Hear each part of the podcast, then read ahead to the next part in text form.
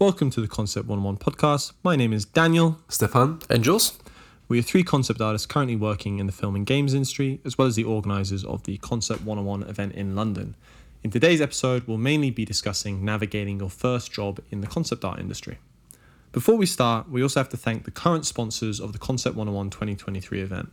So a big thank you to Sharkmob, Wacom, Matic Studios, Atomhawk, Framestore, Moon Colony, Foster and Partners, Mood Visuals, Rare, Brain Bug, Playground Games, Learn Squared, Mathematics Studios, Art Wad, Focal Point School, and Sharp Corner.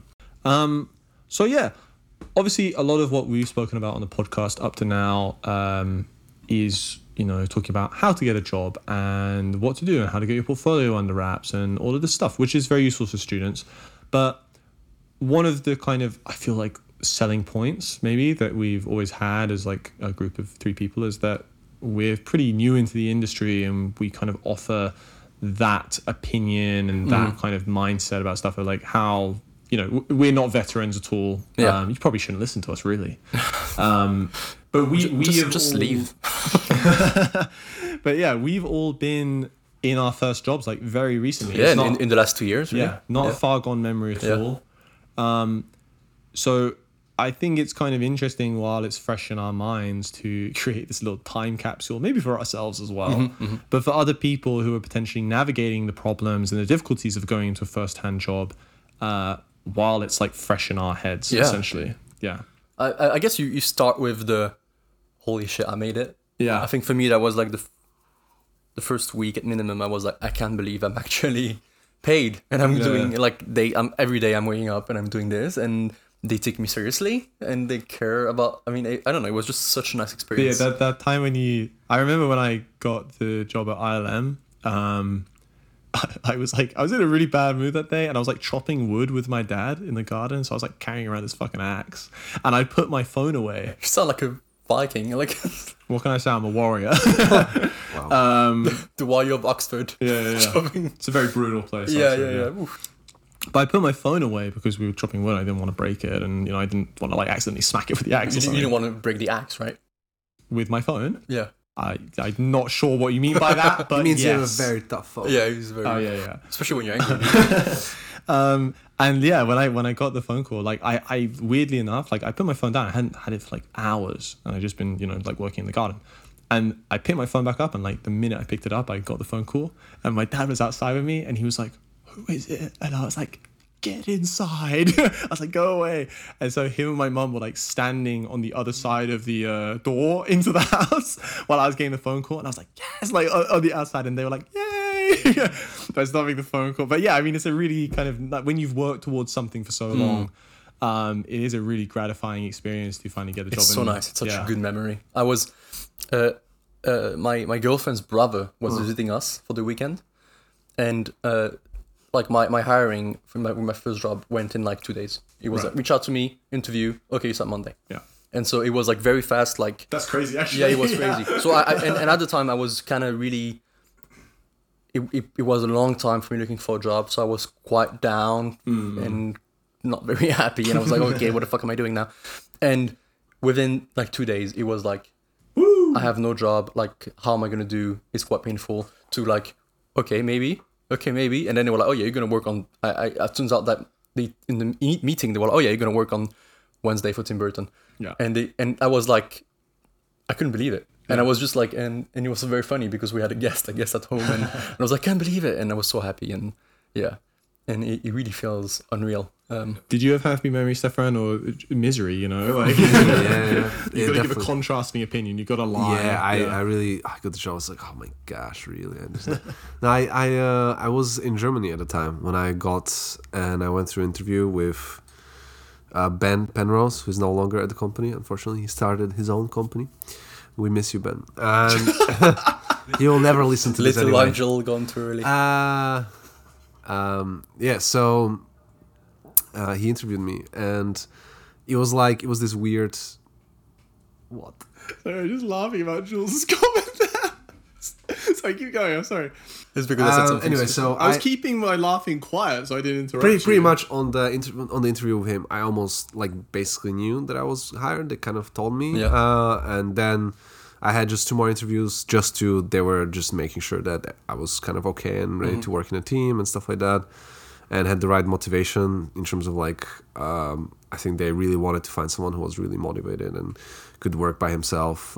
You know, at the time I was joining a team that was like the Sharkmob London was just opening. I even remember they posted an article online about this. It was like, Sharkmob is starting strong with these new joiners. And I was there. And there's like, please don't Google this. And there's like photo of me with like a beard and like, you know, and when there was like the lockdowns and shit. And I like didn't even shave. And then I just moved from Germany to London, you know, and they, we had to quarantine for, well, I mean, we quarantined for 2 weeks. I don't remember how long it was.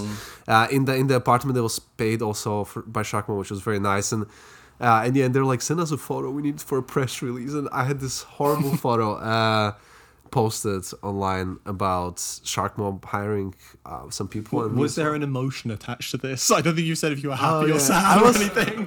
I was really happy. I don't really fully remember like being like jumping around. Maybe it was just like a feeling of relief and excitement. Yeah. But also like not knowing what is the future, because Sharkmob at the time, now they at least have like one game released, but at the time you didn't know much about them, you couldn't really look up much about them, so I knew they wanted to work on something really cool, but I had no idea what it was going to be. And yeah, I was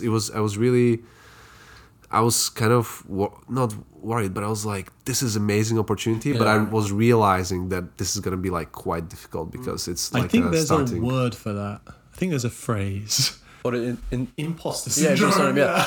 It's because like you're so happy you made it, but then you slowly realize, oh wait, am I good enough? Am I good enough? Wait, these people are professionals, and they're gonna. Are they waiting for me to be like very fast? And like, you just ask yourself so many questions, and then I guess the first day arrives, right? Yeah. And I guess my first job, it was like, we need you right now. Yeah. So I had an introduction, but the first day I started doing concepts already on the first day. Really? Yeah. Wow. I did. That's impressive. They introduced me. It was very nice, right? I couldn't complain. And I had an artist, Nandor, who's amazing, who was taking care of me for like a very long time. Yeah. And he really introduced me to everything, taught me so much, so many techniques. But yeah, it was very much, here's the layout we have, here's the 3D renders that what Tim made. But go for it, paint over, do a keyframe out of it. And then it was this every day, 1 or 2 keyframes per day. And so it was very much like trial by fire. But at the same time, I never felt uncomfortable because they were like very helping me in a way. So did you not really experience imposter syndrome while you were at the company? Do you think it kind of like moved too quickly for you to do it in a way? Yeah, maybe. You know what? Yeah, probably. Yeah. I did have it at the beginning, especially the first day. I remember the first day. Yeah. Because since they directly gave me a task, I finished it. No, I didn't finish it. And I was like, oh wow, it's quite bad what I did. And then I was quite stressed. And also, very stupid thing I did when I used the iPad to do everything. And so the first day I was like, okay, I'm going to have to learn Photoshop again. Yeah. Because I used to basically skip Photoshop and use Procreate instead, which is great. But when you have to use render passes and work on a very fast pace, I was like, okay, Photoshop. Yeah. So the first week of my work, I kind of, during my free time, I was just learning Photoshop again, which went fine. But yeah, I remember after the first day, just continuing working for a few hours, just because I wanted to give them something nice, you know, because I felt like I didn't meet the expectations, which they never told me that, right? They were very happy with what I did, I think. Especially because it was my first day, but it was I did feel the pressure, definitely. Yeah, I think weirdly. So I obviously like ILM, which was my first job, and I'm very lucky for that. It's a very prestigious company, and there's a lot of expectations I think which go with working there. Mm-hmm. I would say that weirdly I didn't feel imposter syndrome necessarily. I don't know if I could describe it like that. I had already worked like some freelance jobs, and during those freelance jobs, I think I kind of worked through a lot of the stress and anxiety I had about being an artist. Yeah. I mean, I worked on a bunch of music videos and stuff like that. I worked on some advertisements, which were very kind of influential learning experiences for me, because that's where I kind of learned like, oh, there's deadlines. I do the work. I do my best, someone tells me it's either good or bad, and then I just do it. And that's kind of it, right? There's not really a lot to almost be, to have anxiety about or feel like an imposter about, mm-hmm. because I think one of the things that really stuck with me that somebody told me was like, and you know, I had to learn this, I suppose, but it was in the back of my head the whole time, was like, if someone hires you for a job, you're probably good enough for the job. Totally. Yeah. I think that's something I keep telling myself even now, you know? Yeah. Like, no one, like, it's a business, right? A business goal is to make money. Yeah. Right? It's a hard enough job, very competitive. So no one is ever going to hire you if they don't even think you can do the job, right? I mean, some people, they see potential in you and maybe you're not that good, but they see the potential, so they hire you. But then, you know, they're putting money on you. So don't worry. That's their choice. Yeah. And it's for a good reason they do it, right? I think, yeah, like when I joined the company, I did feel anxiety about being there in a way, and I wanted to perform, but I kind of just told myself, I guess I probably did have imposter syndrome, right? I'm just trying to be a cool guy and be like, I never had any worries about it. But yeah, I mean, when I was looking back at it, of course I was like looking at all of this amazing work that people are doing, and I was like, holy shit, like, wow, this is like so far beyond me. I think the way that I justified it in my brain was I was like, well, they're them and I'm me. Yeah. I was like, no one's expecting me to be an art director, right? So it's probably fine. But yeah, I mean, some amazing people have worked at ILM, and I still don't feel like I am as good as any of those people. But by the same token, like, I've performed my job fine, and, you know, I've made clients happy and people like it. So, and I think that's what matters, is like, beyond your personal perception of how good you are, like, as long as you're doing the job, there's nothing to be an imposter about. But also now you've already been through the job, so now you don't have it anymore because you have performed. But totally. The first day is a bit different. Yeah, I remember having conversations with you though about you being like, oh, so many great people worked at ILM. I feel like I have to like really, you know, really try to get to that level, you know. Yeah, you definitely mentioned it quite a lot, so I think you had that feeling in you. But that's like that's ambition. I still have the ambition to be as good as like other people who've like passed through the doors of ILM. I mean, it's really, I mean, just like there's many companies out there who have like just amazing cast of people who've essentially gone through, and yeah, I mean, like I feel very lucky to have worked with any of them, honestly, and hopefully. I don't know if that feeling will ever go away, right? That's just the feeling of like wanting to be a better artist and being as good as the people you look up to. And I don't think there's ever going to come a day where I'm like, oh yeah, those guys who I admired when I was like in my 20s, I'm better than them now. That's just never going to happen. I think I'm always going to think they were amazing no matter what. Mm-hmm. So I don't know if this is an imposter syndrome, but when I joined Sharkmob, I knew I was going to have like a tough time doing the job, basically. I had to do some designs for them, and eventually we designed it, and down the line I improved, and then I had to redo it again, you know? And I could see the difference in like, I think it was like 6 months, I could see the difference, how much better I've gotten and how much better design I could do. So I think there was... not an imposter syndrome, but I was really like, how did they hire me, you know? And they hired me on the precedent that they probably hoped that I was going to make this improvement, and I did make the improvement, and I think after maybe 6 months of working, I really was pretty good enough to do the job. But up until then, I was stressed every day, constantly. I was like, how do I do this? I don't know. How do I do this? Why did they give me this task? I didn't really have this in my portfolio. How could I even get hired? That's all I could think of every day, probably for the 6 months, until I finally did something I was proud of, you know? I think this goes back to what we were saying before, you know, like an AD or whoever's hiring has so much experience. You should have at least so much experience most of the times that they can just tell that. I guess they just know by speaking with someone, looking into a portfolio.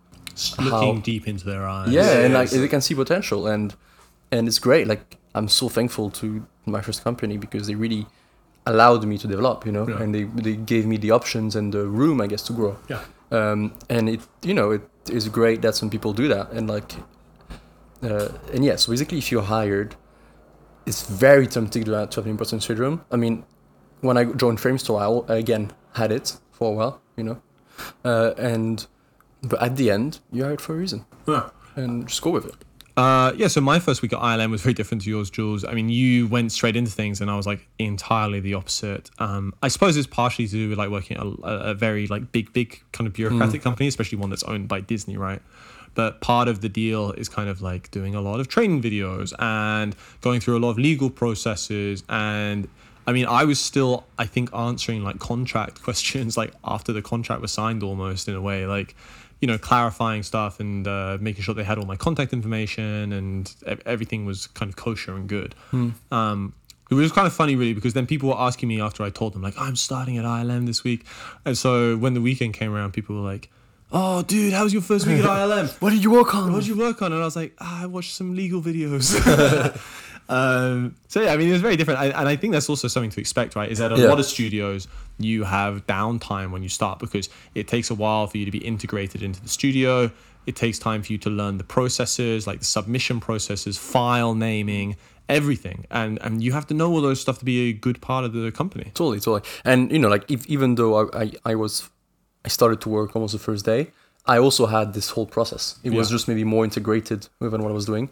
And I guess being a small company, there was less legal training and all that kind of stuff. It was more like you sign the NDA.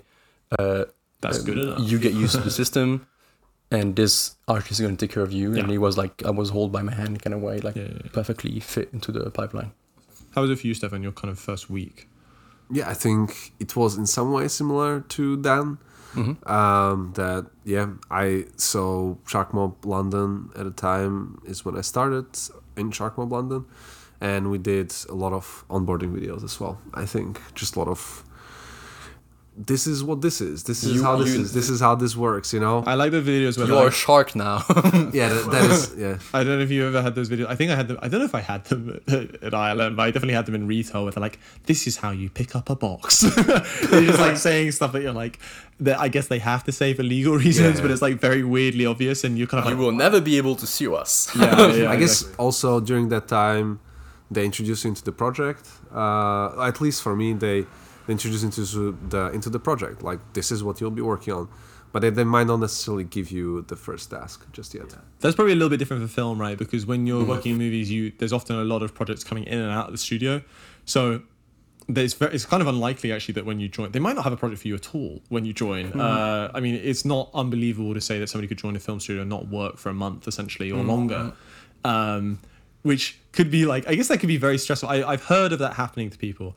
And I think that could be very, very stressful for some, you know, you have that anxiety of being like, oh my God, like I've joined the studio and nothing's happening. Am I going to get fired? But usually it's fine. I think it depends how the people interact with you. I tell you, you know, if the people saying, are honest. How did you get in here? Why are you at this? Oh, no one wants you. No, but like, if it's like, oh yeah, well, you don't have any project because of X and Y reasons. Yeah. And then you end up getting a project. I think that's fine. Just, I guess that's going to be tricky for first jobs. Be like, well, what am I here? But I don't think you want to be like, why am I here? Yeah. But I think you're just told what's going on. And you're kept in the loop of stuff. Yeah, in games you will definitely have a project. Yeah, true.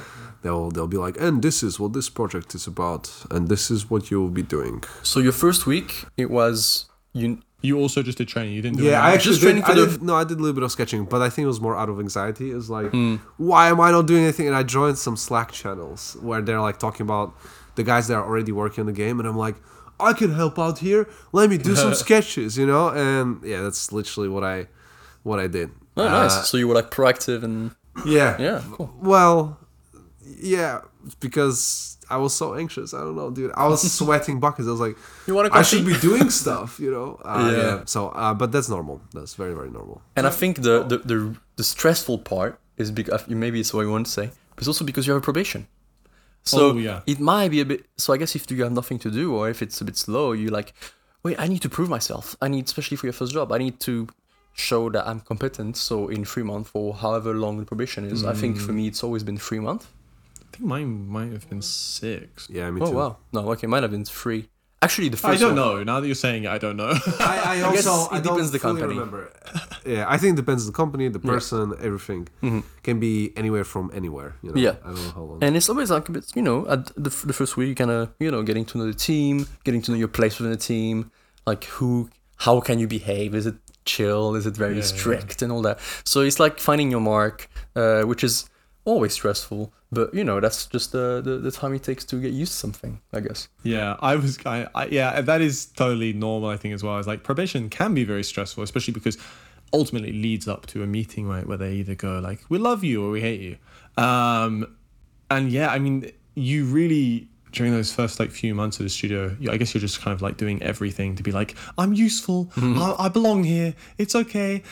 I think it's like, it's almost like a projected imposter syndrome where you're like, they must think I'm an imposter. I don't think I am, but they must think I am. Am I so sus? Yeah. You're like moving too weirdly and like, I gotta be normal. I mean, yeah, but I think one thing about like probation is like probably some people go into that kind of situation and they have anxiety about like being themselves in a way, right? Like, and you should just like be yourself and be normal and like show your sense of humor as long as that's like polite and nice, and get a good vibe for the place, because otherwise it's going to be difficult for you to integrate like properly in a way, and actually become friends with the people you work with. Did you ever hear about someone not passing probation? Not still in your company, just in overall. Did ever someone didn't pass probation? You don't, without mentioning names or anything. I think so. Oh, okay. I'm not sure. I don't know personally. I can think of some people, I think. Yeah. But I mean, very rare. It's very, very rare. Yeah. I feel... Yeah, I think I heard of people like... Sometimes it happens when someone joins a company or... Like, maybe it's not even just like... I mean, you can call it as not passing your probation, but probation is there for both of you, right? Oh, yeah, true. So it's there for you to feel out the company and for the company to feel out you, right? Mm. And sometimes it could be a mutual decision where both of you kind of go, you know what, we don't work well together, let's end this relationship. And I have heard about that before, I think, that happens. And I think that's why probation exists, you know? Mm. That's the best way to use it, you know. It's sometimes you might be like, oh shit, I have to prove myself to the company, but it's like in reality, you could also just leave, because it gives you a possibility to be like, okay, I don't like this, I can leave as soon as I can. That's true. I feel also the first job is you're most stressed for them not wanting you, but I guess the longer you're in industry and the more jobs you switch jobs, then I guess it goes more them being scared of. Yeah, maybe. Yeah. The first job is very difficult because in a lot of ways, like when you're like green and you have no experience, it's really difficult to kind of justify anything to yourself. Yeah. Like you're like, okay, well, I can't negotiate. You like pretty much like if someone gives you like a price for like how much they're going to pay, you're just going to take it. You're not going to be like, I think I deserve a little bit more, because you need a job and you know you want the experience and. It can be very, very difficult to... I mean, obviously, look, within reason, if someone gives you... They're like, we're going to pay you £10 a month. We're going to pay you with your credits, your name in the credits. Yeah. But generally, it is a very difficult thing because, like, when you're moving on to your next jobs, you have so much more leverage. Yeah. Suddenly, I think the thing is, when you have no experience in yourself and it's your first job, you're in a massive pool of people, right? There are a lot of students out there who want to join the concept art industry, and there's a lot of people who want to switch jobs from industrial engineering or architecture or whatever the fuck into concept art. It's a very kind of like popular but niche subject matter. Mm. And so when you're in the camp with everybody, essentially, it's very, very difficult to set yourself apart, and you really have to get quite lucky, I think, no matter how kind of skillful you are in a way to get that first gig. But once you have a job, suddenly you're in a much smaller camp of people where I think one thing that I kind of learned early on in my career was just from people telling it to me was they were like, because I remember being like, oh, concept art's like so difficult to get into and this and that. And it's so competitive. And they were like, not really. Like there's so many people who struggle to find competent artists. Or there's so many companies constantly looking for concept artists. It's just that all the people with experience usually have jobs, which means that they're then like trying to pick like a student who they think has the potential to do the job, which can be much more difficult. So yeah, like that first job is way more stressful just because of that, essentially. Like, but once you have it and once you kind of have accumulated the experience, oh my god, it's like it ain't that bad. It ain't that bad, guys. Yeah, clearly. I don't know. I haven't changed jobs yet, so yeah. No, it's. I think we all had a very good experience starting our jobs. Yeah, totally. Overall, had, my team was just people usually are very nice. We all want to one good to note. If someone watches this like 10 years in the future, which they're probably not going to happen, we did all start during the pandemic. Yeah, so that's true. For example, even so the questions, I think maybe around anxiety of like, why am I not doing anything would be answered if I was in the studio and someone just said, don't worry, that's just how it is. Yeah, you know? True. And whereas like when you're still, it's like on Slack, I'm like, should I message this person if that's normal? You know, and then you feel I don't want to spam them. Yeah. It's like, oh, fuck. You know, whereas in the office, you'd just be like, can I just ask? And then they just say, yeah, don't worry about it. Yeah. Did you go in the office in your first 3 months? No, it was lockdown. You couldn't do it, man. I think the first time I saw my colleagues was when there was officially allowed to have like gatherings. I don't remember how many people you could see. Honestly, this was so long. Well, it feels long ago. And but I did see some colleagues after maybe 6 months from how I remember I started working there. Mm-hmm. And it was a surreal experience. I feel very lucky because actually talking about how nice people are, at our studios, like one of the great things was that I think pretty soon after I joined, the AD, Jason, who is a lovely guy, did like a barbecue. And so it was like an ILM barbecue. So I got to meet some like old employees of the company as well. And it was also the first time I met all of them in person, like properly as I'd met them before, but like as a student. So it was the first time I met them as a colleague. And that was really, really nice because, that was like towards the... I think lockdown had ended at that point, but, their offices hadn't reopened. So it was just nice to get to meet everybody in person and have like a very specific social setting to meet everybody in. So that really, really helped because within the... I think it must have been within the first month I joined it happened, I think. That's so nice. Yeah. I think even if you work from home, like let's say you start your job tomorrow, after the pandemic, but you still work from home, I think it would be a good idea to encourage your team to meet in person, like as a welcome or like, I think it's very nice. Also, it just breaks the ice. Yeah. That's probably the same now even because so many people haven't returned to the office yet. Yeah, exactly. And probably never will, realistically, right? I think we've kind of, hybrid is kind of here to stay. Mm. Plus we know even some people who work part-time, full-time from home. Yeah, of course. Yeah. Maybe never even went to the company. But I mostly work from home in my current job, and when I joined, they actually organized a little thing, and we all met, which was very nice. But what I was going to say was, like, if you have the choice of, like, going into the office or being at home or, like, going to stuff, always go to stuff. Try and meet people, especially in those first few weeks. It's very, very important. The more people you meet, the more people who know who you are, especially in your team, right? If you have those opportunities, do not turn them down. Like, go in there, meet people, be friendly, and you're going to feel way more comfortable way quicker because you've actually had those face-to-face interactions rather than just like a disembodied head. I remember the funniest thing about meeting everybody was like, you're like, no idea how tall everyone is. Yeah. That's always fun. We all had that. Yeah. Yeah. Like, oh, this person's 6'3", huh? Weird. I always get the comments that I'm like, oh, you're so tall. I'm like, okay. I don't know what to say on it. Okay. I had some colleagues. Okay. Okay. And you're so short. I can't say that. Fuck. I had some colleagues who looked very short on the camera and were very tall in person. Yeah, like majority of the people were tall. Not that I'm not a very tall person, but I guess I'm average wide. Not in this room. Or whatever. No. Below average here. Yeah.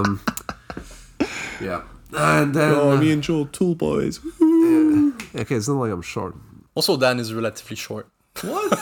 Dan I'm like an inch shorter than you. Dan wears like shoes that make him taller. I wear what? Shoes that make it taller. I do wear Doc Martens. Yeah. He has very tall hats. Yeah. A nice English hat. If you count my hats and boots, I'm actually 7 foot. Yeah. So that was definitely a bizarre thing to meet everyone and be like, wow, this is how it is. I thought you were talking about the hats and the boots for a moment. But... yeah. I mean, it is kind of that thing of like, I kind of hope now that COVID's like completely gone pretty much, that studios do make the effort to, actually help integrate people. Obviously it was very difficult back then, but I hope that's less of the case now. I'd also just say like, even if you're not that big for like working into the office, I just my opinion, right? But especially if it's your first job and you're like, you really want to work from home, if they offer you some time to go into the office, it's probably a good thing for your first job, just in my opinion. Because for your first job, it helps, like I said, like integrate you better. But also there's a lot of learning that happens in person that you won't get online. So I know that a lot of people have very strong feelings about whether they work at home or if they don't, or whether it's hybrid. But, you know, I wouldn't, just in my opinion, if it is your first job, I don't think you should turn down something like that just because you have to go in physically. Also, it's just, you know, I've worked from home for a while at my first job, and then I get to meet everyone when I went to the office at a later date. And the amount of bonds, I guess, I created during that week where I went to the office, it was just so much valuable. Like, spending an hour with someone in person almost equals like a week of working with someone online, you know, because you can talk about so many things. It just becomes more than art, you know. Yeah, and totally. It's not like we chat because it's a problem. You know, if you work from home, most of the time you're going to chat to fix problems, fix issues, or you're going to chat. You're not too often going to book meetings to just chat. I mean, it might happen depending which company you are in or with who you work. But especially for your first job, it's nice to meet people because it's just, you know, it's so easy to speak with someone in person. Yeah. Something that you kind of mentioned earlier was that, I mean, this is way back. This is way back. Back in the day. Yeah, you said, like, when you had your first kind of gig, you actually spent some time doing extra work after closing. And something I want to ask you guys is, because I think it's a common thing, and it's probably something people ask about, how... Did you, I guess, do extra work in the hopes of like impressing your colleagues essentially, or like trying to position yourself correctly? I can say personally, I have done it once or twice on projects right at the start, but I think the more you get into studio, the more important it is to kind of like cement yourself as having like a good work-life balance and stuff. And I will say, I think, you know what, it's understandable in the first like month that you're there, maybe if you want to do an extra little bit of work after work, but you will end up with kind of like a never ending problem of like, you put in 3 hours after work and your work looks a certain quality, and then they expect that quality. So then they're expecting a higher quality because they know that you can do this. So now you're putting another 3 hours, and that can just cascade so badly. So I just wanted to ask, like, do you guys have any experiences with that and the relationship to the first job? I almost never did it. But I did it a few times when I was just joined, basically. It's when I feel like I know pretty well what I'm capable of. And so if I feel that for whatever technical reasons, or like something happened for the day, I underperformed, I do feel like, just to feel good with myself, really. Right. That I want to push this forward, you know, because I want to, yeah, of course, I guess not impressed, but I want for them to be happy what I'm doing, right? Yeah. And also, I know that, let's say if I struggle with something, technical issue during the day, I know that, well, whatever I haven't done today, I will have to do tomorrow, right? So I wouldn't be against just spending a little moment on it. It's not because anyone asked me. It's not because I feel the pressure of doing it. It was the only few times I did it. It was like, you know what? I feel like it would benefit. I mean, first of all, I feel like doing it. Yeah, and it would benefit the image, and so it was more for you than for anything else. Yeah.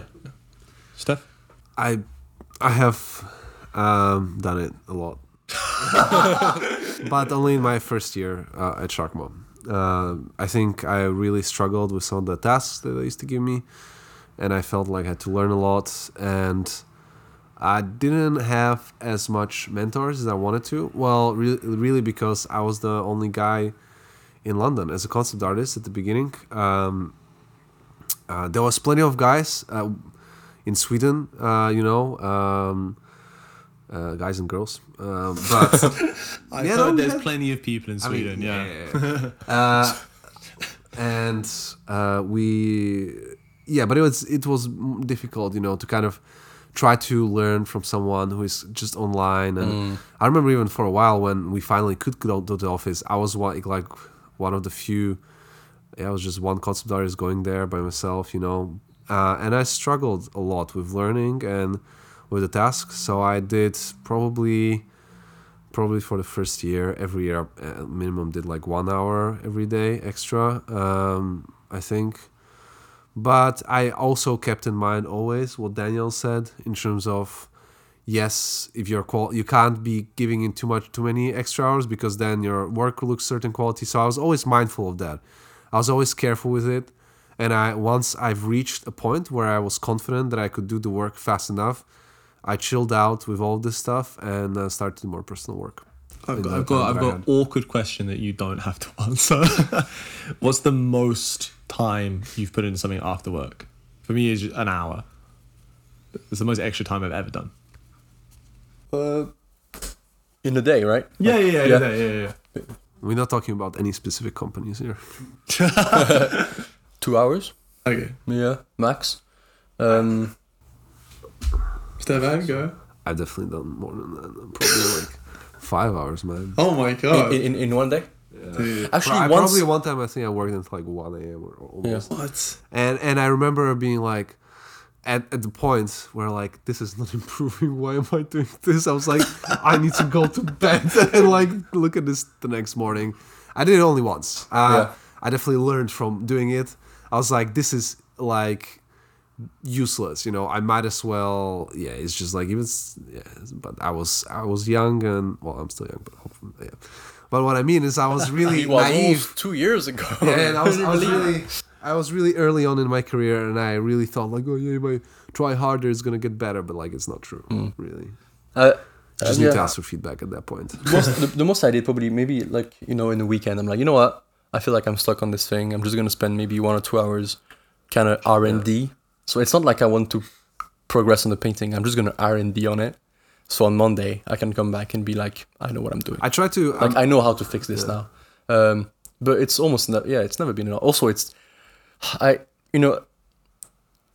done very rarely extra work. And also, the companies I've been in, they were like, yeah, just don't do extra. Like... They never asked for extra. It's not going to help you, Jules. Too late. No, but like they never, ever asked for extra, and I would say that's the same for everyone I've worked with. Never asked for it. Like once in my previous job, once I said, "Oh yeah, I did that over the weekend," and they were like, "Just why? Like, you don't. Yeah. It's fine." Well, I mean, they discourage it. Really, like the companies, they'll tell do this. Yeah. And it was always like my own choice for my own personal reasons. Yeah. But yeah, as an advice, I think if you really feel like you want to do it because it will make yourself feel better, go for it. But at the same time, take it easy. Yeah. Like, if your colleagues are not happy, if your boss is not happy with what you're doing, he's going to tell you. But also, like, and also if you do have extra time on your hands, try to put it into personal work rather than, like, working for the company. And I just wanted to mention that, sometimes, as you were talking about over the weekend, sometimes it happens to me. Like, I'm working on a difficult design task right now, and it helps me to just, like, keep it in mind. And I went to some galleries for some inspiration over the weekend, just to be like, oh, I can't think of this problem in some way. I'm going to do this over the weekend and just keep it in the back of my mind. I wasn't going into the galleries specifically to find inspiration for it. But as I was already in the galleries, I was like, oh, this is interesting. Maybe I can use this for my concept, so I kind of keep it in my mind. But I would only do that, again, if I'm in a task that I'm struggling with. Mm. Yeah. Do you guys have any kind of important advice for people, I guess? It's probably... I think one thing that I want to advise people to remember is that you are doing probation. There's no reason to be too stressed. Like we said before, you've been probably hired for something correctly. Mm. But at the same time, a lot of... early days at a company can be potentially people testing you a little bit. And it is important to be mindful of how you act and how you respond to stuff, because there's certainly scenarios where people will be asking you questions or giving you tasks, and that will probably come into play in the probation later because they're probably actively thinking about that as well. So don't be stressed, but don't be too cool. It's my little tidbit. I'll say... It's good to, I think a good company could maybe even, you should know who's your point of contact, I think. Like, who's your first point of contact as soon as you have a question? So for me, when I started Sharkmob, it was my art director, as there was not that many people. I think now it would still actually be my art director, but maybe in the future it's more like a principal or a lead, if you have that, concept artist or whatever team you are on. And those people usually are the people you... If someone asks you, like someone, let's say you're working on something and they go, can you do this for me, right? And you already have a different task and you are not sure how you should respond. You say, oh, yeah, I'm not really sure, but I'm going to try to do it, or go, I need to ask first. I'm not really sure. I'm sorry. I'm here only first week.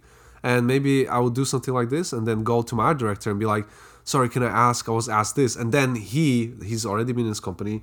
He has the higher say and he just goes, no, don't do this, do that, you know? Yeah. And yeah, so you should always know, like, okay, who is my point of contact when I have questions, and don't be afraid to go to those people and ask them questions, because otherwise you just look like a, you know, it's better to ask questions, to just keep it to yourself. That's what I wanted to say as well. Don't be shy. Communication is key with so many things. Yeah. Communication is key with so many elements, and you know, like it's like friends. If you communicate, your friendship's gonna last longer, possibly. If you with your partner or like in a relationship, no, but it's true. Communication is so important. You take this job too seriously. I agree. Communication. I agree with you. Yeah, totally. Like, yeah. It's just so important. Just speak, and if you feel, you know, like, I mean, first of all, I think a good employer should reach out to you and be like, hey, are you okay? Like, is how everything going? How do you feel the project is going? And luckily, I had a lot of this, which is very thankful for it. But also, if you feel like you're not sure about something, ask around. If you feel like you're doing bad, just be like, hey, I feel like I'm not doing that well. Yeah. Do you know why? And they might say like, oh no, you're doing totally fine. Like, don't worry. Yeah. Just ask. Something I like as an advice, something I liked doing and I still like doing is like each few months, I just be like, hey, can we have a meeting? And I'm just, hey, how do you think I'm doing? Like, I feel like this is this. And then you can just talk a bit about your performance. Do you not just have one-to-ones? Yeah, that's what I would do. Once a month? No. So I would just be like, hey, can... No, I don't have one-to-ones once a month. Like once a year. I have one-to-ones every 2 weeks. Wow. He's still on probation. No, so I would just be like, hey, can we speak? I mean, I guess I do it a bit less now because I tend to speak with them more by default. Yeah. But I would be like, hey, can we speak? And like, hey, yeah, and then I would say how I feel, which I guess always has been positive. But if it was negative, I would also take the time to say negative stuff. And I would, hey, I feel like this is going well. I really like this thing. And I just wanted to ask for feedback. How do you feel I'm doing? And if you have any advice or think you'd like me to either do less or do more, please let me know. And then they might be like, no, it's perfect. Or they might be like, actually, you're a moron. No, but, you know, then, and I guess at the end of this meeting, you're going to feel much better. You're going to feel relieved. Yeah. And your employer is probably going to be like, what a good employee. And the other thing is that probably that can save you a lot of trouble, because there's always the chance that you aren't performing in some way, and maybe they're just too polite to tell you. I've heard about it happening for sure. And if you're kind of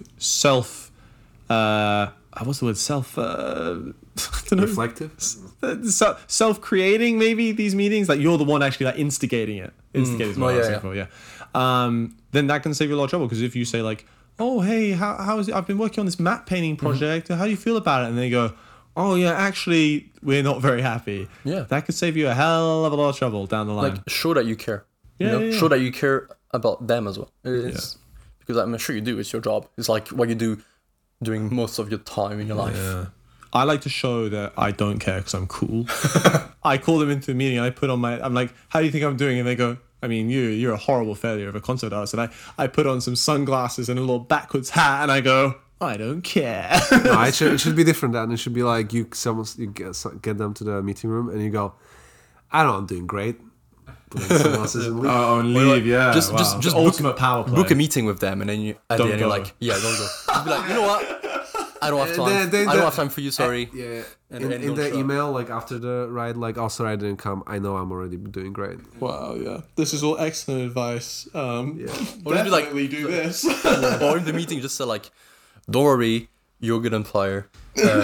I'm not gonna leave. Like just talk to them, like talk down to them. Can I just go one step further? Pull out their artwork from that month. Be like, put it on the table and start redlining it.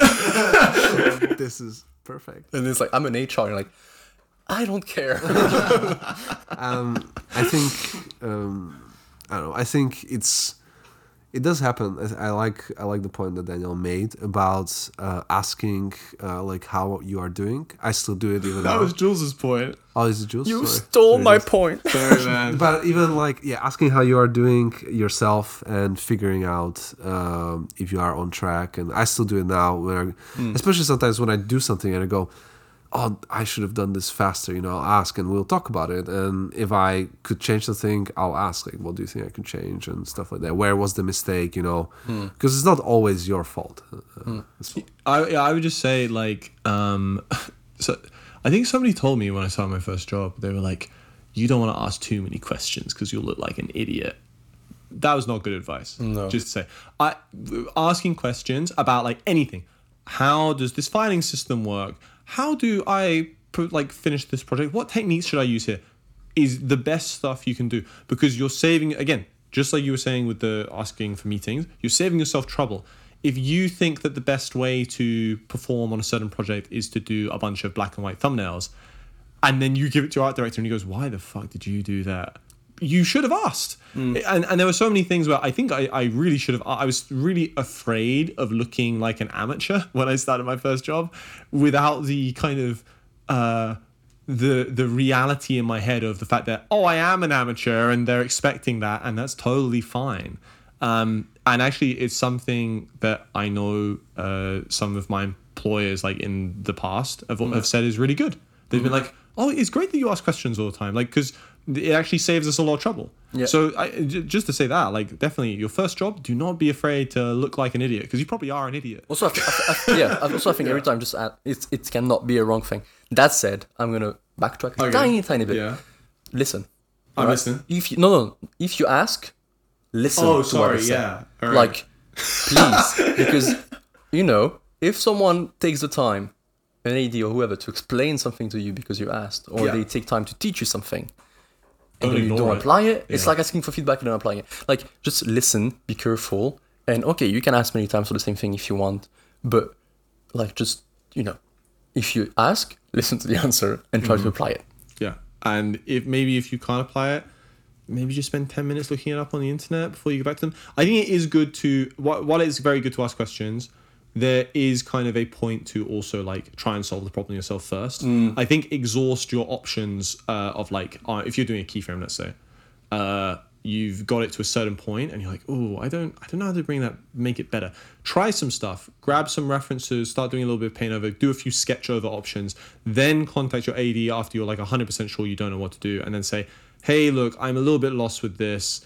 I've done this and I thought about this and I thought about this. Do you think any of that's correct, or is there another better way to do this? There's a very thin line between spending too much time. Let's say there's something on a server you need to access, and you're like, I'm sure I know how to do it, and you're like, oh, should I contact this guy? Like, no, I should at least try a bit before, Or like, water restoration, you're like in between asking for the easy answer or just doing some efforts and just finding an answer yourself. Yeah. And it's a very thin line between spending an hour and not getting anywhere, and then you lose an hour of your day, or just asking and annoying someone who already told you the answer 3 times, but you just forgot it, or like just asking someone for like the most, something that you should know because they already told you. And I think it's pretty much every team different, or each job is going to be different. But with time, try and find a good balance between spending, always try to solve the issue yourself, but always know when to stop and when asking someone, because. Like, it happens to me that I was looking for resources. I looked for it myself. I didn't find it. And I'm like, well, you know what? I looked for it, didn't find it. Then I guess it's not there. And I just continued with my day. And then I kind of forgot about it. And I just did without it. Right? Yeah. And then later on, I mentioned it in a meeting, but it was like much later. And it was like, oh yeah, it's here. And I was like, oh, I should have asked, Yeah, yeah. And I guess I didn't want to bother them too much. Yeah. And I did the effort to look myself, but I didn't find anything. And I was like, I guess it's not there. And so just ask. I think you're totally right, though. It is a very thin line. And especially when you're transitioning from student to professional, or just amateur to professional, it is nearly impossible to find that line. You're always going to go one way too far on the other side of it. Yeah. It takes I think it actually takes quite a long time, probably more than 6 months, to be honest, to find the line, because you have to number one, actually become proficient with the systems that you might be struggling in. Because like I remember, like some of the biggest problems when you join a new company are often not art related. It's often to do with like filing and making sure your layer stacks are clean and communicating with people properly and blah, blah, blah. So yeah, it's kind of a unavoidable thing, but I guess just don't be too scared when it's happening. You know, like you said, sometimes you'll go one way too far and the other times you go the other way, but it's good to make those mistakes, I suppose, so you can find the correct answer eventually. Totally. Something I want to add to that is we talked about filing a bit, and I think just try and care about the details, right? If you're great at your job, but you keep submitting it wrong, or you keep naming it wrong, despite them telling you every day to name it right. Yeah. You might be like, yeah, but I'm an artist or whatever. Like, I don't need to name it, you know. No, it's like you're in a company, you're a professional. So take the time and effort to dedicate some of your energy. If you need to, finish a keyframe for the day, but you need to submit it, then plan the amount of time you need to do that in your day. Because you don't want someone, the person next to the line who has to take care of the thing you just submitted, you don't want them to do overtime, right? And they don't want you to, you know. So like, just think about others and care about the details. My filing was so bad for ages. And I really, like, what you just said, like where you're like, I'm an artist, I don't need to care about that. 100% like what was in my head. I was like, like actual file having structure, like, file structure. Yeah. Like, it's like naming conventions, where to upload it. Putting stuff in the right server, things like that. And yeah, you're right. I totally had that mindset of like, oh yeah, like it's just whatever, why do I have to do this? But of course, like the longer you're at the studio, the more you come to understand that this stuff actually has a very important purpose, and it will probably save you a lot of time down the road, because there might be a time where you have to go and recover a file. It's like yourself, respecting your colleagues in a way. Yeah. And so yeah, you're saving a lot of people a lot of time by doing stuff correctly. And you know what, I'll be honest, it used to take me a very, very, very long time to file and name stuff correctly. Now it doesn't take so long.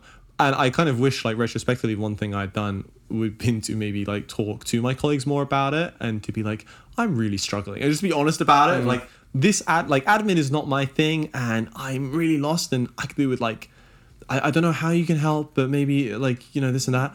It could have helped. It could have gone a long way for me. So, yeah. I've learned my file structure from one of my colleagues. It was very nice.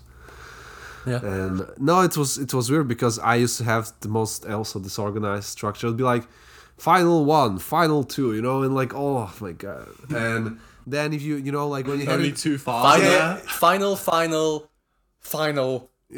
to be. and you have no idea how to look for your files, and when you save your files, it would be like cube design or whatever, or whatever you're doing, a triangle design, you know.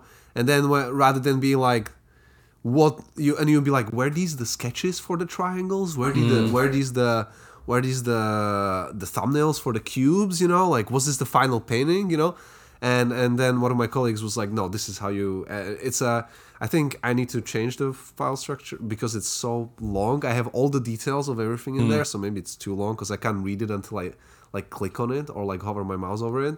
But it's a very good, because it keeps everything super organized. Like all my files are in the perfect order. If I save everything, it's all in the perfect order. If I drop it into file, it will be perfectly alphabetical, perfect like it was like this file, this file, this file, this file. You can see all the VIPs. Yeah. It's good, but maybe too long of a file name structure. Talking about admin, is this kind of admin, kind of art? Yeah, that is. No, I'm talking about a different thing. Oh, okay. It might be. Yeah, it might be because you haven't heard what I'm going to say. Everyone is... Yeah, go on. Can't wait what you're going to say. Well, I mean, I could have got on with it if you didn't. If you stopped interrupting me. We should have a drum roll. Kind of admin, kind of art, layer structure in PSDs. One thing that I think a lot of us are incredibly unused to, which is totally relevant at like every art job, is that at any moment you could... go on holiday, maybe you get sick, maybe you move studios, like whatever it is, right? But there could always be a sudden stoppage to your work for whatever reason. And one of your colleagues will have to take that project over, right? And so I think it's very, very important to remember that like in the same way as like when you're talking about like respecting your colleagues by not messing up naming conventions and stuff like that, respect your colleagues by having like at least a fairly organized and like movable PSD where people can go through it and be like, okay, that's the renders and that's the plate and that's the paint and this and that. It doesn't mean that it has to be the most perfect thing ever, although I'm sure some people would tell you it does, but it just has to be navigatable, because some PSDs are so messy that you would not have a chance in hell of finding what you want and moving things easily and blah, blah, blah. So it's a certain amount of planning and it comes with experience, but I'm just saying it's something that I think I should have dedicated more time to early on in my job. And I think it's a very good thing for people who are starting their first job to get into early on. Also, I mean, do yourself a favor. You're going to be faster with feedback if you have an organized PSD. Yeah. Right? Because if you think about organization from the start, then you probably will also build your painting in a more logical way, right? Yeah. Because you're going to, if there's sense in your layers, then I guess there's also sense in your painting because of how it's organized. So you're going to be able to work faster and just do nice things. And also, don't forget to upload your work, because what you're saying here means that the person uploaded the work on the server, right? Sure. Some people don't upload. I mean, it happens to me. I forgot to upload some stuff, right? I mean, I always, if I know I'm going to go away, I'm always uploading stuff, of course. But like, remind yourself to upload stuff so everything is backed up. Yeah. Because if your PC crashes and you lose something, well, big trouble. It's not. No, it's not the PC's fault. No, it's your fault. Yeah. You're professional, you're expected to have backups, and especially if one of the rules of the company is to put stuff on the server, well, then if your PC crashes and you lose it, then that's your fault. I'm going to go home and back up all my work now. I mean, I need to work on that as well. I usually, the minimum that I do is that when I send my work to people, so I know that I don't have the PSD saved, but I regularly kind of back up my file. Semi-regularly. I put back up maybe like my 3D files. I know I don't back up my Photoshop files as much because I know I have at least the final image or whatever is work in progress. So in absolute worst case scenario, I can just go and recut the image, and it's not the best, but yeah, ideally you should be able to save it. And I'll probably start doing it soon, I think, because I know it's important. Yeah. Has anybody else got any little tips or tricks for first jobs? Take a big breath. And it's going to be fine. You've been hired for a reason. Yeah, it's a business. No one is doing charity, and you'll be good. And congratulations. Yeah, congratulations. I mean, yeah. Hopefully there are some people listening to this who maybe you've even listened to some of the other podcasts and they've actually got a job. And like genuinely, yeah, getting into the concept art industry can be a very long grind. And whether you got into it quickly or very slowly or in a medium amount of time. Genuinely well done. Yeah. And for those of you who aren't in the industry yet, you'll make it one day, hopefully, and you'll be able to listen to this podcast and go, God damn it, yeah, my layer structure does suck. I would say one of my advice is, just like I talked with the probation, that you are in the company, there you are helping the company with a project, but also you need to always be checking if you like the company and try to keep your options open. Maybe if you haven't had a project that you can publish, try to do more personal work so you can move away if you need to. Which you've got your first job, time to leave. No, but what if you join a job? It's the perfect company you always work with, but everyone is just really toxic, and you can't stay there anymore, right? Like then that could happen. No, I don't really know if I ever know anyone who that happened to, but I'm sure that could happen, and you would want to try to be open to those things as well. So, don't just be like, I have to like it, blah, blah, blah. It's like, no, man, try to, enjoy it. If you enjoy it, then enjoy it. And if you're not, then maybe ask around, go to somewhere else. Yeah. But it's okay. You will enjoy it, probably. Yeah, I think so. Keep a positive mindset. I think nowadays most companies are very, very nice. I was mostly talking about like the relationships with colleagues, and I think nowadays, especially in like films and games, this has improved a lot, and people are very polite and nice, and there's a lot of this good stuff. Yeah, you guys are okay. Yeah, I always had very positive experience. Yes, so, me too. So don't worry, guys. Nice. Yeah. So yeah, that's kind of the end of the podcast today. Hopefully you enjoyed listening and found something useful in it. If you want more from the podcast, then feel free to subscribe and hit the notification bell. We release episodes every 2 weeks, and if you want... Jules, what are you laughing about? Nothing. You okay? we recorded 4 podcasts today. At the end of the day, we're kind of tired, but yeah. What do you mean? These are all fresh. They're fresh on the day. Can I finish the outro? Of course, finish it. Thank you, man. I appreciate you. We release episodes every 2 weeks, and if you want any more additional information about the podcast or the event, be sure to check out our Instagram linked in the description below. Thanks again, and we'll see you all soon. Bye-bye. Bye.